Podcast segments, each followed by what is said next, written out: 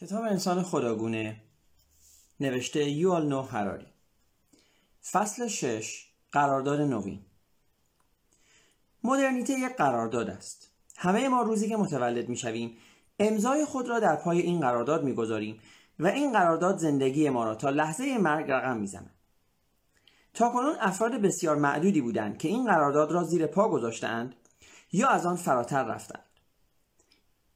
این قرارداد غذا، کار و رویاهای ما را می سازد و تصمیم می گیرد که کجا زندگی کنیم چه کسی را دوست داشته باشیم و چطور بعد از آن زندگی خود را سامان دهیم. مدرنیته در نظر اول یک قرارداد بسیار پیچیده جلوه می کند و تعداد کمی تلاش می کنند بفهمند چه چیزی را امضا کردند.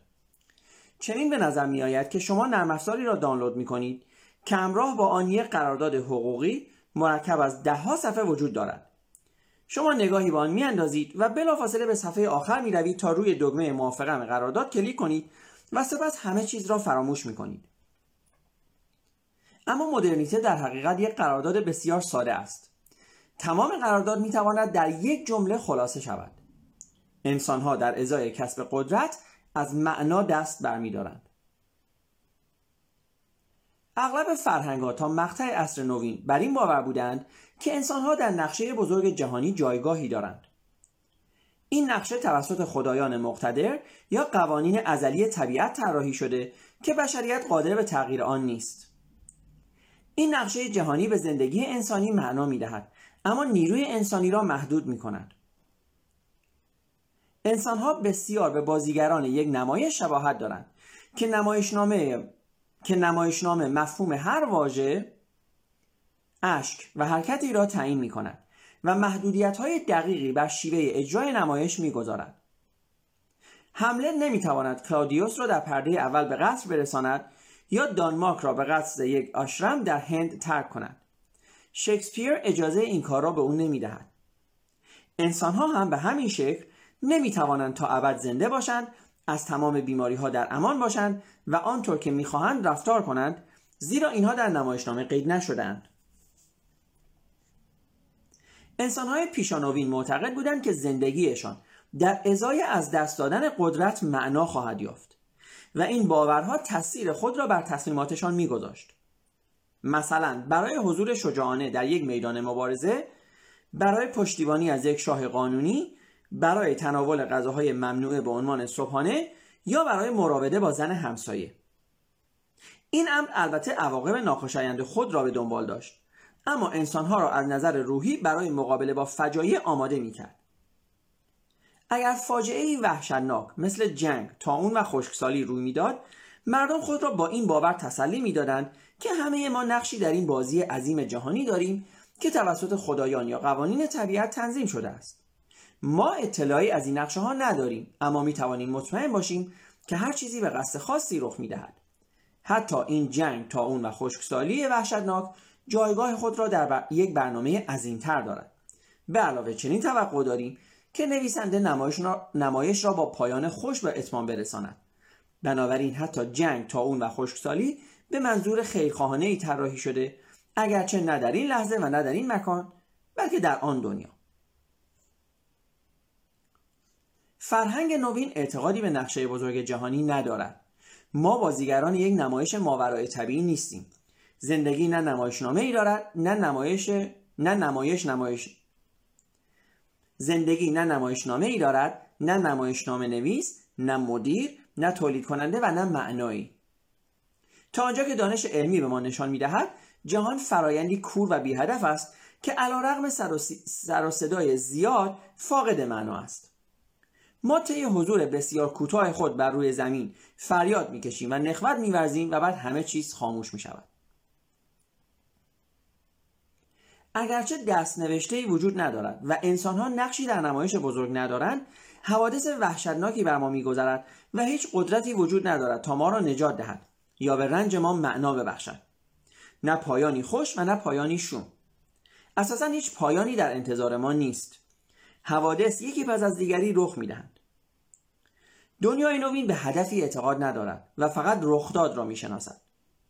اگر مدرنیته شعاری داشته باشد این است. اتفاق میافتد از طرف دیگر اگر همه چیز بدون پیروی از یک نمایشنامه یا هدفی معین رخ می‌دهد پس انسانها در هیچ نقش از پیش تعیین شده این محصور نیستند. ما می توانیم هر کاری که می خواهیم انجام دهیم به شرط اینکه راهی برای انجامش بیابیم. تنها چیزی که ما را محدود می کنند نادانی ماست. هیچ معنای فراگیری در تاون خشکسالی نیست. اما ما می توانیم آنها را ریشهکن کنیم. جنگ ها برای آینده بهتر ضرورتی ندارند زیرا ما توانایی برقراری صلح را داریم. بعد از مرگ بهشتی در انتظار ما نیست اما ما می توانیم بهشت را اینجا بر روی زمین ایجاد کنیم و فقط اگر بتوانیم بر برخی مشکلات فنی چیره شویم قادر خواهیم بود تا ابد در آن زندگی کنیم. اگر روی تحقیقات سرمایه گذاری مالی کنیم دستاوردهای علمی به پیشرفتهای فنی شتاب خواهند داد. فناوری های نوین نیروی لازم برای رشد اقتصادی را فراهم می کنند و شکوفایی اقتصادی می توانند منابع تحقیقاتی باز هم بیشتری در اختیار ما بگذارند با گذشت هر دهه از غذای بیشتر وسایل نقلیه سریعتر و خدمات پزشکی بهتری بهرهمند می‌شویم. روزی دانش ما چنان گسترش خواهد یافت و فناوری ما به قدری پیشرفت خواهد کرد که خواهیم توانست اکسیر جوانی جاوید خوشبختی حقیقی و هر دارویی را که بخواهیم به دست آوریم. و آنگاه دیگر هیچ خدایی ما را متوقف نخواهد کرد. قرارداد نوین با خود وسوسه های عظیم و تهدیدهای بزرگ به همراه دارد. قدرت مطلق در پیش روی ما و تقریبا در دسترس است. اما در زیر پای ما یک پرتگاه پوچی کامل گسترده است. زندگی نوین در بعد عملی در بردارنده جستجوی بیوقفه برای قدرت در جهانی خالی از معنا است. فرهنگ نوین نیرومندترین فرهنگ در تاریخ است که بیوقفه در حال تحقیق، ابداع، کشف و شکوفایی است و همزمان بیش از فرهنگ‌های پیشین خود را درگیر دغدغه وجودی کرده است. این فصل تلاش های نوین برای کسب قدرت را مورد بحث قرار می دهد. اینکه چطور بشر با به بستن نیروی فزاینده خود تلاش کرده تا به شکلی ذره‌ای معنا در جهان بیپایان در جهان بیپایان پوچی بدمد موضوع بحث فصل بعدی خواهد بود. بله ما انسانهای نوین عهد کرده ایم تا معنا را در پای قدرت قربانی کنیم. اما کسی در آنجا نیست که ما را برای متحد کردنمان به وعده ای که داده ایم مقید کند. ما گمان می کنیم که به قدری زیرک هستیم که بتوانیم از مزایای کامل قرارداد نوین بهرهمند شویم بدون آنکه بهایی برای آن بپردازیم. چرا بانکداران با خفاش ها تفاوت دارند؟ جستجوی نوین برای قدرت نیروی محرکه خود را از اتحاد میان پیشرفت علمی و رشد اقتصادی می گرفت. علم در طی تاریخ پیشرفتی لاپشتوار داشت و اقتصاد در انجماد عمیقی به سر می برد. رشد تدریجی جمعیت انسانی افزایش تدریجی تولید را در خود میبلید و کشفیات پراکنده و نامنظم گاهی منجر به رشد سرانه می‌شد اما این فرایندی بسیار کند بود اگر 100 روستایی در سال 1000 میلادی 100 تن گندم تولید می‌کردند و 105 روستایی در سال 1100 107 تن گندم تولید می‌کردند این رشد تغییری در آهنگ زندگی یا نظم سیاسی اجتماعی ایجاد نمی‌کرد. اما در تفاوت با عصر پیشانوین که مردم توجهی به پیشرفت نداشتند که مردم توجهی به پیشرفت نداشتند مردم در عصر نوین در شکوفایی بوته می‌خورند. شاهزاده ها کشیشان و کشاورزان فرض می‌کردند که تولید انسانی کما بیش ثابت است و یک فرد فقط می‌توانست خود را با دزدی از دیگری غنی کند و رفاه بیشتری در انتظار نوه های آنها نمی‌توانست باشد این رکود منجر به ایجاد مشکلات عظیمی بر سر راه تأمین مالی پروژه های جدید می‌شد. خشکاندن باطلاق، ساختن پل و دروازه بدون سرمایه مناسب کار آسانی نبود. حال از اشاره به غنیتر کردن گندم، کشف منابع انرژی جدید یا احداث راههای بازرگانی جدید صرف نظر می‌کنیم. تأمین مالی در آن زمان ناچیز بود زیرا اعتبار زیادی وجود نداشت. اعتبار نازل بود زیرا مردم به رشد باور نداشتند و مردم به رشد باور نداشتند زیرا اقتصاد راکت بود و رکود بدین شکل خود را جاودانی می‌کرد فرض کنید که در شهرکی قرون وسطایی زندگی می کنید و از شیوع سالانه اسهال خونی رنج می‌برید. شما تصمیم می‌گیرید تا راه علاجی بیابید و به این منظور تلاش می کنید تا برای ایجاد یک آزمایشگاه منبع مالی پیدا کنید. تا گیاهان دارویی و اقلام شیمیایی عجیب و غریب بخرید. دستیارانی استخدام کنید و برای مشورت با دکترهای معروف سفر کنید. شما همچنین برای غذای خود و خانواده خود در طی مدت تحقیقات احتیاج به پول دارید. اما پول زیادی ندارید شما می توانید به سراغ یک تولید کننده الوار، یک آهنگر و یک نانوا بروید و از آنها بخواهید تا نیازهای مالی شما را به مدت چند سالی برآورده کنند و به آنها قول بدهید که وقتی بالاخره درمان لازم را پیدا کردید و ثروتمند شدید بدهی خود را بپردازید. اما متاسفانه تولید کننده الوار، آهنگر و نانوا شرط شما را نمیپذیرند. آنها ناچارند شکم خانوادهشان را همین امروز سیر کنند و به معجزه پزشکی هم اعتقاد ندارند. آنها ساده لح نیستند و هرگز در عمر خود نشنیدند که کسی داروی جدیدی برای یک بیماری نگران کننده یافته باشد. اگر شما می‌خواهید خرید کنید باید پول نقد بپردازید. اما در جایی که هنوز دارویی کشف نکرده و تمام اوقات شما در کار تحقیقی سپری می شود چطور می توانید پول لازم را فراهم کنید؟ شما در شرایطی که اسهال خونی مردم شهرک را میآزارد ناچارید علا رقم میلتان بازگردید تا مزرعتان را شخم بزنید. کسی هم به فکر یافتن درمان جدیدی نیست و حتی یک سکه طلا هم دست به دست نمیگردد. اقتصاد بدین شکل منجمد می شود و علم باز می. این دور باطل در عصر نوین شکسته شد و این احتمالا به دلیل افزایش اعتماد مردم به آینده و اثر معجزه آسای ناشی از ایجاد اعتبار بود. اعتبار بیان اقتصادی اعتماد است. من اگر امروز بخواهم داروی جدیدی تولید کنم بدون اینکه سرمایه لازم را داشته باشم می توانم از بانک وام بگیرم یا به سرمایه گذاران خصوصی و صندوق مالی مراجعه کنم. فکر می کنید وقتی ابولا در تابستان 2014 در آفریقای شرقی شیوع پیدا کرد چه اتفاقی بر سر سهام شرکت های داروسازی که مشغول تولید دارو و واکسن بر ضد ابولا بودند افتاد؟ آن سهام صعود کردند سهام شرکت تکمیرا تا 50 درصد و سهام شرکت بایوکریست تا 90 درصد افزایش پیدا کردند. شیوع تاون در قرون وسطا باعث شد تا مردم به آسمان چشم بدوزند و از درگاه خدا به خاطر گناهانشان طلب مغفرت کنند. امروز وقتی مردم درباره وقتی چیزی درباره یک بیماری همهگیر کشنده جدید میشنوند تلفن‌هایشان را بیرون میآورند و به دلال سهامشان زنگ می‌زنند حتی یک بیماری همهگیر برای بورس سهام یک موقعیت تجاری است اگر سرمایه گذاری های جدید سرانجامی موفقیت آمیز پیدا کند اعتماد مردم بر آینده افزایش مییابد اعتبار گسترش مییابد نرخ بهره پایین میآید کارآفرینان می‌توانند راحتتر سرمایه فراهم کنند و اقتصاد و پیشرفت علمی شکوفا می شود. این بر روی کاغذ ساده به نظر می آید پس چرا بشر برای شکوفایی اقتصادی ناگزیر بود تا عصر نوین صبر کنند مردم طی هزاران سال باور کمی به شکوفایی در آینده داشتند. نه از این رو که احمق بودند بلکه به این دلیل که رشد با احساسات درونی و میراث تکاملی ما و شیوه کارکرد دنیا سازگار نیست. اکثر نظام های طبیعی در حالت توازن متقابل با دیگر عمل می کنند و مبارزه برای بقا یک بازی نبرد نباخت است که در آن بهای پیشرفت یکی را دیگری می‌پردازد. برای مثال سالانه میزان معینی چمن در دره خاصی می‌روید. چمن به یک جمعیت مرکب از حدوداً ده هزار خرگوش امکان بقا می‌دهد که در میان آنها به تعداد کافی خرگوش کند، احمق و بد وجود دارد تا طعمه صد روباه شوند. اگر یک روباه بسیار زرنگ باشد و بیش از تعداد معمول خرگوش شکار کند روباه دیگر احتمالا از قحطی خواهد مرد. اگر تمام روباه ها به نحوی بتوانند همزمان خرگوش های بیشتر شکار کنند جمعیت خرگوش ها منقرض خواهد شد و این باعث قحطی بسیاری از روباه ها در سالهای بعد خواهد شد. اگرچه نوسانات مقطعی هم در بازار خرگوش وجود دارد اما روباها در دراز مدت نمی توانند مثلا سالانه 3 درصد بیشتر از سال قبل خرگوش شکار کنند. برخی واقعیات زیست محیطی طبعا پیچیده تر هستند و تمام مبارزات برای بقا بازی نبرد نباخت نیستند.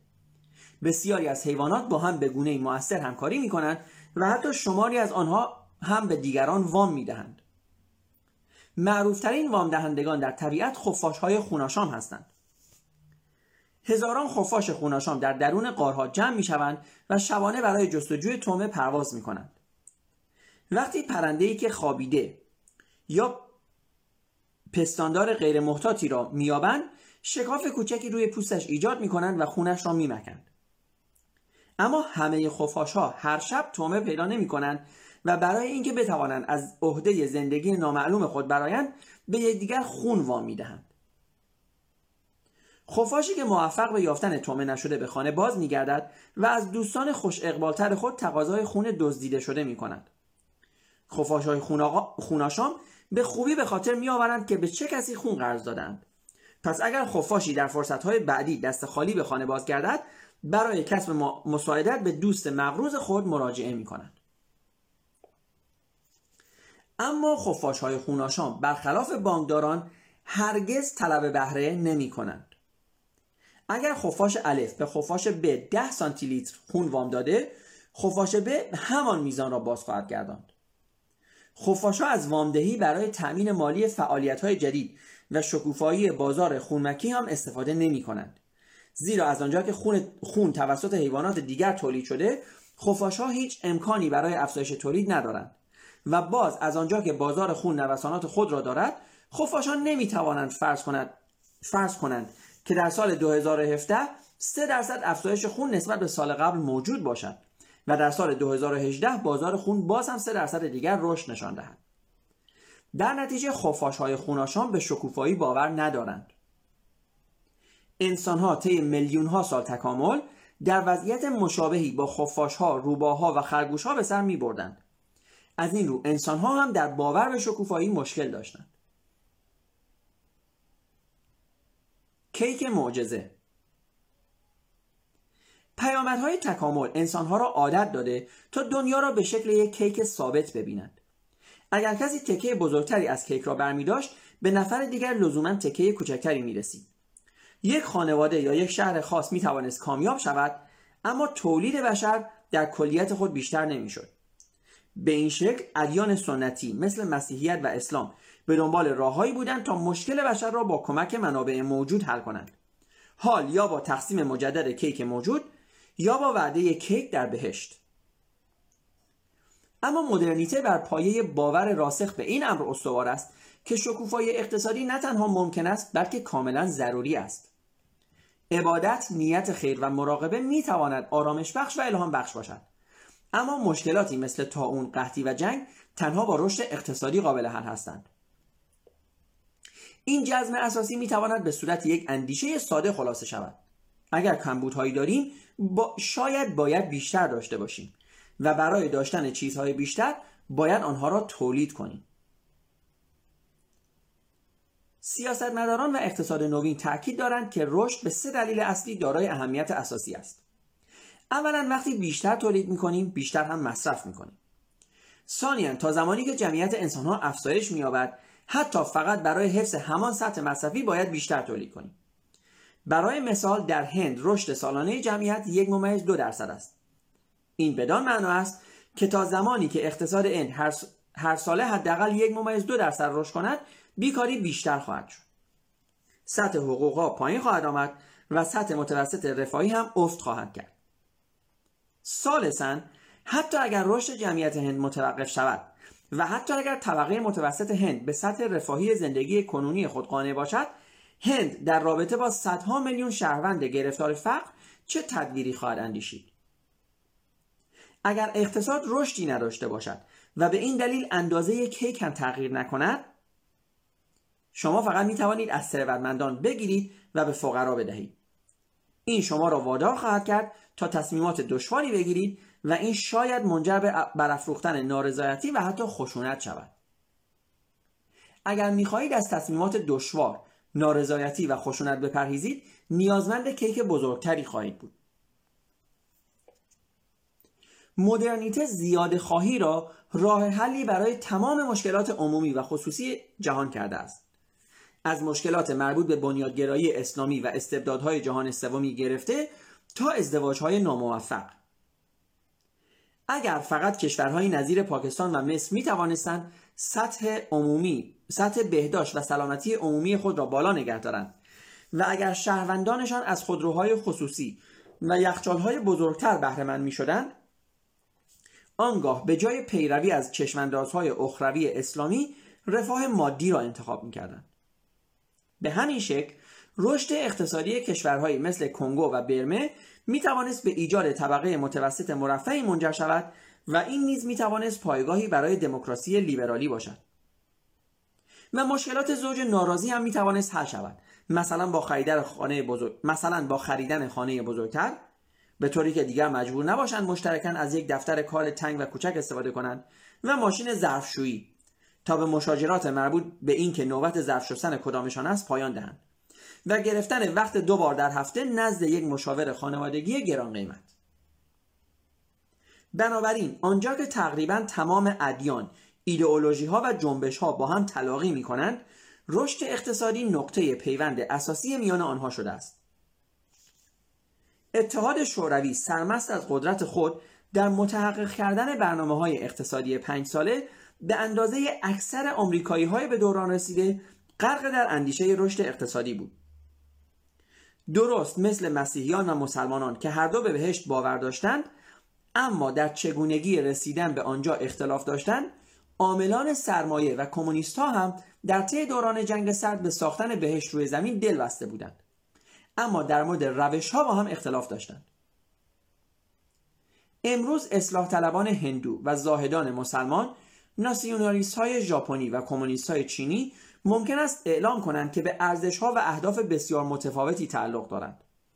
اما همگی مشترکاً باور دارند که رشد اقتصادی کلید تحقق اهداف متفاوتشان است. به همین شکل نارندرامودی زاهد هندو قویا به دلیل موفقیتش در ایجاد رشد اقتصاد استان خود گجرات و نیز به خاطر اینکه بسیاری گمان می‌کردند که تنها او می‌تواند اقتصاد راکد ملی هند را دوباره احیا کند به عنوان نخست وزیر هند انتخاب شد. نظریات مشابهی کاندیدای اسلامیست ترکیه به نام رجب طیب اردوغان را در سال 2003 در قدرت نگه داشت. اسم حزب او حزب عدالت و توسعه تعهد آن را نسبت به توسعه اقتصادی نمایان می کند و دولت اردوغان در حقیقت باعث نرخ رشدی تحسین برانگیز در طول بیش از یک دهه بود. شینزو آبه نخست وزیر ناسیونالیست ژاپن به دفترش آمد و متعهد شد تا تکانی به اقتصاد راکت 20 ساله ژاپن بدهد. معیارهای غیرمعمول و تهاجمی او برای رسیدن به این هدف اسم مستعار آب اقتصاد را برایش به دنبال آورد. در همین اسنا در چین کشور همسایه حزب کمونیست کماکان دم از آرمانهای سنتی مارکسیستی لنینیستی خود بگذار دیگران بگویند می‌زند اما اقتصاد در عمل تحت رهبری مارکسیست مشهور دانگ ژئوپینگ پیش می رود که می‌گوید توسعه تنها حقیقت زمخت است و تا وقتی که گربه موش شکار کند فرقی نمی کند که سیاه باشد یا سفید. این بدین معناست که به زبان روشن هر کاری که برای توسعه رشد اقتصاد لازم است را انجام بده حتی اگر مارکس و لنین از آن خوشنود نباشند. در سنگاپور که شهر بی اهمیتی نیست در این تفکر باز هم فراتر رفتند و حقوق وزرا را از آمار تولید ناخالص ملی پنهان کردند. وقتی اقتصاد سنگاپور رشد کند وزرا حقوق بیشتری می‌گیرند. گویی که تنها کار آنها همین بوده است. این تمایل شدید به رشد شاید بدیهی به نظر آید. اما این تنها به این دلیل است که ما در دنیای نوین زندگی می کنیم گذشته این چنین نبود. مهاراجه های هندی، سلطان های عثمانی، شگون های کاماکورای ژاپن و امپراتوری های هان چینی موفقیت های سیاسی خود را بر پایه تضمین رشد اقتصادی استوار نمی کردند. اینکه مودی، اردوغان، آبه و رئیس جمهور, رئیس جمهور چین ژی جینگ پینگ موفقیت حرفه‌ای خود را منوط به رشد اقتصادی می کنند گواه جایگاه تقریبا مذهبی رشد در سراسر جهان است در حقیقت اشتباه نیست که باور به رشد اقتصادی را یک دین بنامیم. زیرا ادعای حل بسیاری از اگر نگوییم اکثر معماهای اخلاقی را دارد. از زمانی که ادعا شده که رشد اقتصادی بنیاد تمام چیزهای خوب است مردم را تشویق به دفن اختلافات اخلاقی فیمابین و پذیرش راهی برای به حداکثر رساندن رشد بلند مدت اقتصادی می کنند. مودی هند خانه هزاران فرقه، حزب، جنبش و پیشوای دینی است. اگرچه هدف نهایی آنها شاید متفاوت است، پس چرا با هم همراه نشوند؟ بر این اساس ایمان به زیاده خواهی افراد، شرکت ها و دولت ها آنها را وامی دارد. بر این اساس ایمان به زیاده خواهی افراد، شرکت ها و دولت ها را وامی دارد تا هر آنچه را که بر سر راه رشد اقتصادی قرار می گیرد بردارند. مثل برابری اجتماعی، توازن زیست محیطی و احترام به والدین.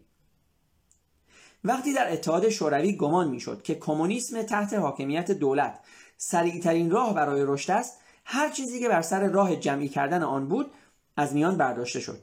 از جمله میلیون ها کلاک آزادی بیان و دریای آرال. امروزه پذیرفته شده است که نوعی از نظام سرمایه بازار آزاد راه بسیار مؤثرتری برای تضمین رشد بلند مدت است.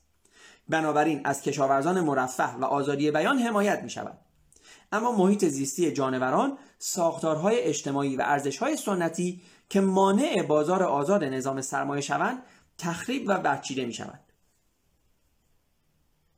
برای مثال یک خانم مهندس تولید نرم افزار را در نظر بگیرید که برای راه اندازی یک فناوری پیشرفته 250 دلار در ساعت درآمد دارد. روزی پدر پیر او سکته می کند و در آن لحظه برای خرید، آشپزی و حتی دوش گرفتن احتیاج به کمک دارد. او می توانست پدرش را به خانه خودش ببرد و صبح خانه را ترک کند و بعد از ظهر وقتی به خانه برمیگردد شخصا از پدرش مراقبت کند. این امر هم بر باروری کارش و هم بر درآمدش تأثیر منفی می‌گذارد اما در عوض پدر او از مراقبت صمیمانه دخترش بهره می شود از طرف دیگر این خانم مهندس می تواند یک پرستار مکزیکی را در مقابل 25 دلار در ساعت استخدام کند تا در کنار پدرش باشد و تمام نیازهای پدر را برآورده کند. این یک فعالیت حرفه‌ای معمول هم برای خانم مهندس و فعالیت شغلی او و هم برای پرستار مکزیکی محسوب می شود و اقتصاد مکزیک هم از این بهره می شود حالا خانم مهندس چه باید بکند؟ نظام سرمایه داره نظام سرمایه بازار آزاد پاسخ قاطعی دارد. اگر رشد اقتصادی می طلبد که پیوندهای خانوادگی از بین بروند مردم را وار دارد تا از والدینشان جداش باشند و از قسمت دیگری از دنیا پرستار وارد کنند پس همین درست است. این پاسخ بیشتر به جای اینکه یک حقیقت ادعایی باشد یک قضاوت اخلاقی است. شکی نیست که اگر بعضی ها در مهندسی نرم افزار تخصص به دست آورند و بعضی دیگر اوقات خود را برای پرستاری از سالمندان سپری کنند هم می توانیم نرم افزار بیشتری تولید کنیم و هم به سالمندان خدمات حرفه‌ای‌تری ارائه دهیم پس آیا رشد اقتصادی مهمتر از پیوندهای خانوادگی نیست؟ اگر جرأت به خرج دهیم و این قضاوت اخلاقی را ترجیح دهیم آنگاه نظام سرمایه بازار آزاد در حریم علم و در حریم دین قدم گذاشته است. اکثر پیروان نظام سرمایه اکثر پیروان نظام سرمایه را اکثر پیروان نظام سرمایه عنوان دین را نمیپسندند. اما نظام سرمایه حداقل می‌تواند سر خود را بالا بگیرد. در تفاوت با ادیان دیگر که کیک را در بهشت به ما وعده می‌دهند نظام سرمایه معجزاتی را اینجا بر روی زمین وعده می‌دهد و گاهی حتی آنها را برایمان فراهم هم می کند. بسیاری از اعتبار چیرگی بر قحطی و تاون به حساب باور مشتاقانه نظام سرمایه به رشد گذاشته می شود. نظام سرمایه حتی برای کاهش خشونت انسانی و بالا بردن انعطاف پذیری و همکاری شایسته تجلیل است به طوری که در فصل بعدی خواهد آمد عوامل دیگری هم دخالت دارند اما نظام سرمایه سهم مهمی در هماهنگی جهانی دارد. زیرا مردم را متقاعد کرد تا اقتصاد را یک بازی نبرد نباخت که می‌گوید سود تو ضرر من است نبینند. و در عوض به یک وضعیت سود من سود تو است را نشان داد. این شاید در مقایسه با موعظه های مسیحی در این باره که به همسایت عشق بورز و گونه دیگرت را هم به طرفش بگیر کمک بسیار بیشتری به هماهنگی جهانی کرده باشد. نظام سرمایه از باورش بر ارزش والای رشد فرمان اول خود را نازل می کند تو همی باید سود خیش را برای فزونی رشد سرمایه گذاری کنی. در طی اکثر دوران تاریخی شاهزادگان و کشیشان سود خود را صرف زیافتهای پرزرق و برق قصرهای مجلل و جنگهای غیر ضروری می کردند و یا اینکه سکه های طلا را در صندوق های آهنی میگذاشتند در آن را مهرموم می‌کردند و در سیاهچال پنهان می‌کردند امروز عاملان مؤمن نظام سرمایه از سود خود برای استخدام های جدید گسترش دادن کارخانه و تولید محصولات جدید استفاده می کنند. اگر خودشان ندانند که چه باید کرد سرمایه خود را در اختیار کسانی قرار می دهند که مطلع هستند مثل بانک ها و سرمایه گذاران این دومی پولها را به کارآفرینان مختلفی وام می دهد. کشاورزان برای کشت جدید مزارع گندم وام می گیرند. پیمانکاران بناهای جدیدی می سازند. شرکت های تولید انرژی میدان های نفتی جدیدی را می کابند و کارخانجات تسلیحاتی اسلحه های جدیدی ابداع می کنند. سودهای به دست آمده از این فعالیت ها کارآفرینان را قادر می سازد تا وام و بهره آن را پس بدهند. ما اکنون نه تنها گندم بیشتر، خانه بیشتر، نفت و اسلحه بیشتری داریم بلکه همچنین پول بیشتری هم داریم که بانک ها و صندوق ها می توانند آن را دوباره برایمان به دیگران وام بدهند. این چرخ هرگز متوقف نخواهد شد. حداقل نه بر اساس منطق نظام سرمایه. هرگز آن زمان نخواهد آمد که نظام سرمایه بگوید کافی است شما بعد کافی رشد کردید حال می توانید استراحت کنید اگر می‌خواهید بدانید که چرا چرخ نظام سرمایه هرگز متوقف نخواهد شد برای لحظه ای با یک دوست صحبت کنید که اخیرا 100 هزار دلار کاسبی کرده و در این فکر است که با آن چه کند. او خواهد گفت بانک ها نرخ بهره پایینی می‌پردازند. من نمی‌خواهم پول خود را در یک حساب پسند در یک حساب پسنداز بگذارم که سالی نیم درصد هم به آن بهره تعلق نمی‌گیرد. شاید شما بتوانید با سرمایه گذاری در سهام دولتی دو درصد بگیرید. پسرموی من ریچی پارسال یک واحد آپارتمان در سیاتل خرید و تاکنون 20 درصد از سرمایه گذاری خود را سود برده. من شاید لازم باشد تا به مشاور املاک هم سری بزنم. اما الان همه می‌گویند که یک حباب جدید املاک ایجاد شده است. در مورد بورس سهام چه فکری می‌کنی؟ دوستی به من می‌گفت که این روزها بهترین معامله خریدن یک ETF است که با نوسانات بازار هماهنگ است مثل برزیل و چین.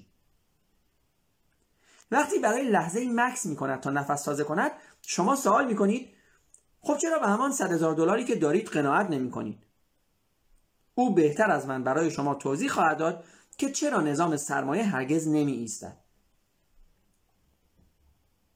این آموزه به درون هر خانه و به شکل بازی های فراگیر نظام سرمایه حتی به میان کودکان و نوجوانان هم رسوخ کرده است. بازی های پیشانوین مثل شطرنج اقتصاد راکت فرض می شوند شما یک بازی شطرنج را با 16 مهره شروع می کنید و شمار مهره شما بعد از پایان هرگز بیشتر نخواهد شد. در موارد نادری یک پیاده می تواند به یک وزیر تبدیل شود. اما شما نمی توانید پیاده های بیشتری تولید کنید و یا اسب های خود را به تانک تبدیل کنید. بنابراین در شطرنج هیچگاه کسی به سرمایه گذاری فکر نمی کند. اما برخلاف این بسیاری از بازی های نوین روی میزی و بازی های کامپیوتری هستند که سرمایه به جریان می اندازند و رشد در آنها وجود دارد. به طور کلی بازی های استراتژیک یا سبک های نوین وجود دارند مثل میدان مین، ساکنین کاتان یا Sid Meier's Civilization بعضی از این بازی ها می توانند بر اساس دوران قرون وسطا اصر سنگی یا برخی سرزمین های خیالی تنظیم شوند اما اصول آنها همواره یکی هستند و همیشه بر بنیان های نظام سرمایه بنا شدند. هدف در این بازی ها بر پایه یک شهر یک پادشاهی و یا, و یا یک تمدن کامل است.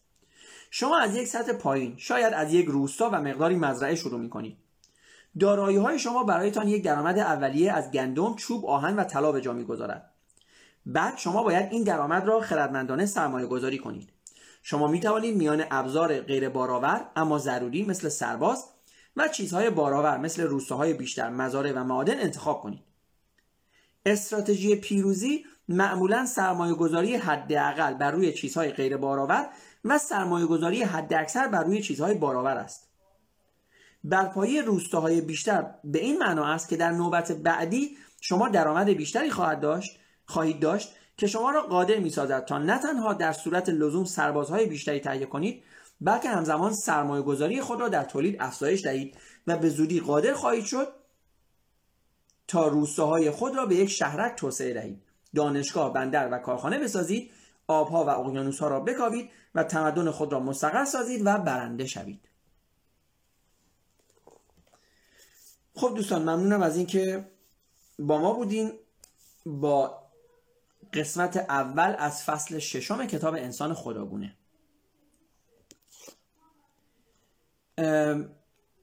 من صحبت خیلی خاصی ندارم که در این زمینه انجام بدم. دوستان فقط اینکه کماکان چون در مورد در مورد نظام سرمایهداری به عنوان یک دین یاد کرد مجددا شما رو ارجاع میدم به دو فایل قبلی که از دید نویسنده دین و ایدئولوژی و مذهب هر سه یک چیز هستند. بنابراین حالا اگر خواستیم بیشتر در این زمینه بدونین رجوع کنیم به live های قبلی که در این زمینه دادیم و صحبت هایی که روی این زمینه کردیم. از همه شما ممنونم که به این فایل صوتی گوش می‌کنید و گوش کردین. شما می‌تونید کانال مینیو تاک رو در اینستاگرام و یوتیوب دنبال بکنین و این پادکست ها رو اونجا پیدا بکنین. اگر به خود پادکست علاقه دارین دوستان و فایل های صوتی اون وقت می‌تونین مینیو پادکست یا مینیو تاک رو توی Spotify یا Castbox توی Anchor یا Breaker توی Google Podcasts یا Apple Podcasts search بکنید ممنونم از اینکه با ما بودین و روز و شب شما خوش.